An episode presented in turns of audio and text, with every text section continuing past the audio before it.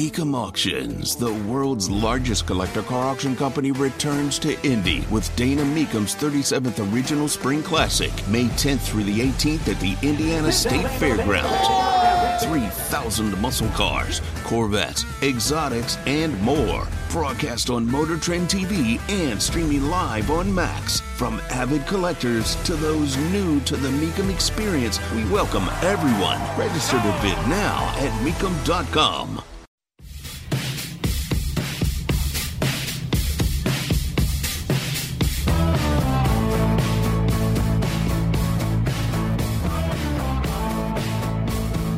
The National Defense Authorization Act is always a bit of controversy.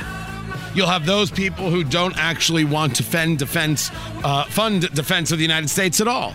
You'll have people who say we spend way too much on the defense of the United States. Of course, the argument on the other side is have we not noticed exactly how many threats to the United States exist? And how about what we've already done to our military, especially when it comes to the U.S. Navy and the lack of ships? But this year, it seems the biggest conversation is about vaccines and whether or not the NDAA will put an end to the forced vaccination of those in the military. Tony Katz, Tony Katz today. So good to be with you. Congressman Jim Banks joins us right now, chairman of the Republican Study Committee, represents the 3rd District of Indiana, that is the Fort Wayne area of Indiana. Good to have you here. Before we get into the NDAA, sir, the news breaking this morning of the trade, the prisoner swap, uh, Victor Bout for the uh, star from the WNBA, American Brittney Griner. A lot of conversations about not getting Paul Whelan, a uh, retired Marine, out. There are still other Americans that are being uh, detained. How this deal makes sense, doesn't make sense. Uh, you were you briefed on the deal uh, before it it went down? Before hearing about it, the news breaking this morning, and your take on what it is the Biden administration did. Yeah, of course, uh, we were not uh, briefed in any way, any meaningful way on the trade, uh, Tony. So this was news to most members of Congress, like it has been to the rest of the American people. The most unfortunate part being that we left a Marine, a former a, a former service member, behind, and uh, and picked someone else. You know, I for for whatever reasons instead. So not not a not a great deal for America giving over an arms dealer that we're, you know, a dangerous person that we suspect will go back to their dangerous activities in exchange uh, in the exchange. So we'll see how this plays out, but I don't have a good feeling about it. Is is it normal? Is there a standard practice to which members of, of Congress, whether it be armed services or, or another uh, committee, uh, members of the Senate, would have been briefed, would have known that these negotiations were going on? Yeah, I can't speak to whether or not Speaker Pelosi was briefed on it or Chuck Schumer, the leader of the Senate. I I have no idea if they were briefed on it. They haven't they haven't told us. I'm not, I don't expect Nancy Pelosi is going to call me and tell me that she was briefed on it, but she didn't make that publicly known at this point. So if if there was any consultation, I'm not aware of it. Uh, the American people, though, are going to judge whether or not it was a good deal. And so far, the outcry over uh, the the people that we left behind um, is I think the you know the public is well aware that this perhaps wasn't the best deal for our country. I think one of the conversations uh, that ha- comes forward is what are the ramifications of something like this? When you talk about somebody like Victor Bout, who they refer to as the merchant of death, this arms dealer, uh, it isn't that Brittney Griner was unworthy of coming back to the United States. For whatever people want to say uh, about her politically, you still have an American being detained. You can't have faith in the Russians. I certainly don't. Even though she was wrong to try and bring back uh, the cannabis pen, no matter uh, it was a medically prescribed or not, this is Russia deciding to try and uh, engage a pressure point against the United States. The question is to the idea of the world stage.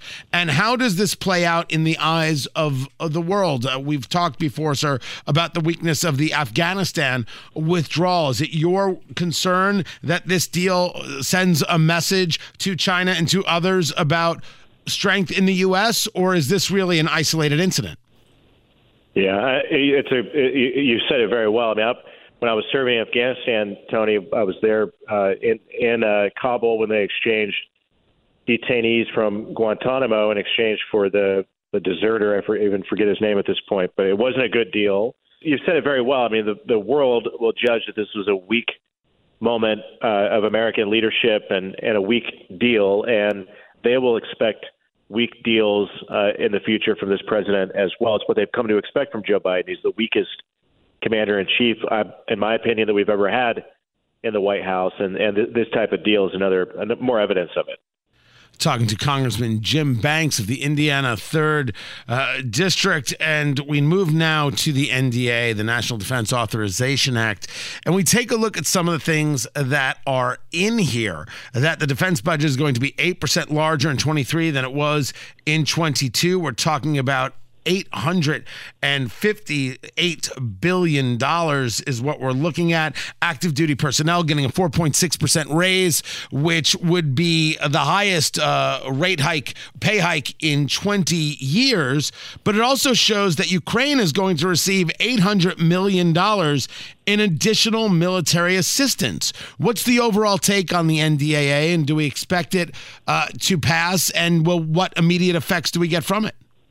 Yeah, the the NDAA will pass here in about uh, in about 45 minutes on the House floor, and it, it includes a lot of really important uh, aspects. Everything related to the military is passed in this annual defense authorization bill. So, and, and including very specific provisions that are important to the Air Guard base in Fort Wayne, transitioning the A-10s to F-16s, and other matters that are important to our state.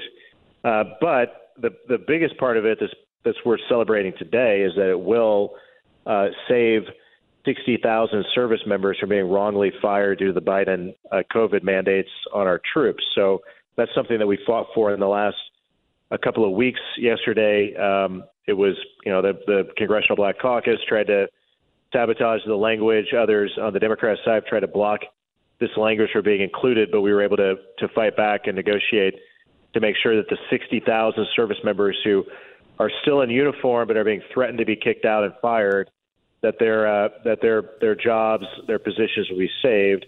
Now that doesn't count the um, the, the 15,000 or, or actually 6,000 service members who were already fired, and and in the in the next NDAA, when Republicans are in the majority in the House, Tony, we're going to fight to reinstate those service members, give them back pay, put them back in uniform, give them a chance to serve our country. That's the next step. That's not included in this one, but the sixty thousand. And and that's uh, uh, and that's where the I wanted to make sure we got to that differentiation.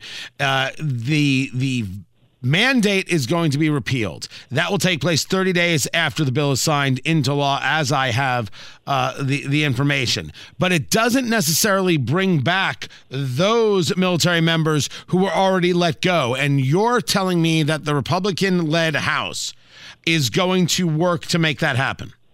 Yes, ab- absolutely. Right now, we don't have the leverage to go that far, but this is a win in saving the 60,000 who are being threatened the the the, six thousand who have already been fired. That's that is our next step. And when we have the gavel, when we have the majority, and um, and we we run the committee, I think we're gonna have a better shot at getting that done. Let's take a look at one or two other things in the NDAA. I know you're up against time, and I appreciate you, you, you taking the time. Uh, there is the ability or the possibility of Taiwan receiving up to $10 billion in military aid um, over the next 10 years. The Pentagon going to be producing reports on China's strategy for the use of force on Taiwan it seems to me interesting that we're going to look to a report to the future when China could be engaging an invasion of Taiwan any second, anytime you, you you turned around, anytime you open your eyes after a nap, you could have China invading uh, Taiwan. What does this ten billion dollars to, and how does this uh, comport with our acceptance? Feel the air quotes, sir, of the one China policy. Yeah, well, this is on top of what we've done before. So important support. I mean, you and I have talked about the porcupine strategy of China knowing that if they invade uh, Taiwan or try to take over Taiwan, they know they'll be held to pay as a consequence. So arming them, provi- providing them with lethal aid and support as a deterrence to prevent that from happening has been the objective. Uh, an objective that the Biden administration has fallen short in advancing. The Trump administration had a more articulated strategy to do this. So again, this is where the annual defense bill that we we we spend all year working on it is going to pass and go to the president tonight or tomorrow. It will provide more support and aid to do that. But this is where Congress has to provide that type of oversight of the administration, provide that type of um, accountability of the administration to push for these initiatives because they're they're they're important that we do. If we don't provide that type of accountability and oversight, then we that we'll continue to see the weak posture that the Biden administration has projected over the last couple of years. Before I let you go, one other thing about the NDAA, which is about our Navy and the building of, of ships. Uh, you take a look, and uh, the Navy gets $32 billion for new ships. Uh, three uh, Arleigh Burke uh, class destroyers, and these are guided missile uh, destroyers. They're built around the Aegis combat uh, system. They've got uh, the massive, massive capability, and the other being Virginia class submarines. These are nuclear powered attack submarines that have been with the U.S. Navy since 2004. I'm glad to see the actual building of ships again. The problem is that we need to be a navy of over 300 ships if we're going to be truly effective, and yet we're not really there. Is this um, a finger in the dam, or is this actual movement to get back up to a place where our navy is formidable? Yeah, well, we're a long ways off uh, from where we need to build to be to build that 300 plus. Um, many of us would say 400 plus ship navy. So, and the only way to get there, Tony, is through sophisticated new technologies, autonomous uh, ships at sea, on the on, on on surface, underwater autonomy. That's how you build that modern, sophisticated navy that's bigger, better, stronger than the Chinese navy. So this NDAA will get us a lot further toward that goal. Does it go far enough? I don't think. I don't think it. It never does. I mean, and and is one way to put it. But we're going to keep fighting for that, pushing for that. When we here in, in, in a short three weeks when we lead the House Armed Services Committee and have a Republican speaker, Republican led House of Representatives will be able to advocate for those for that position even stronger.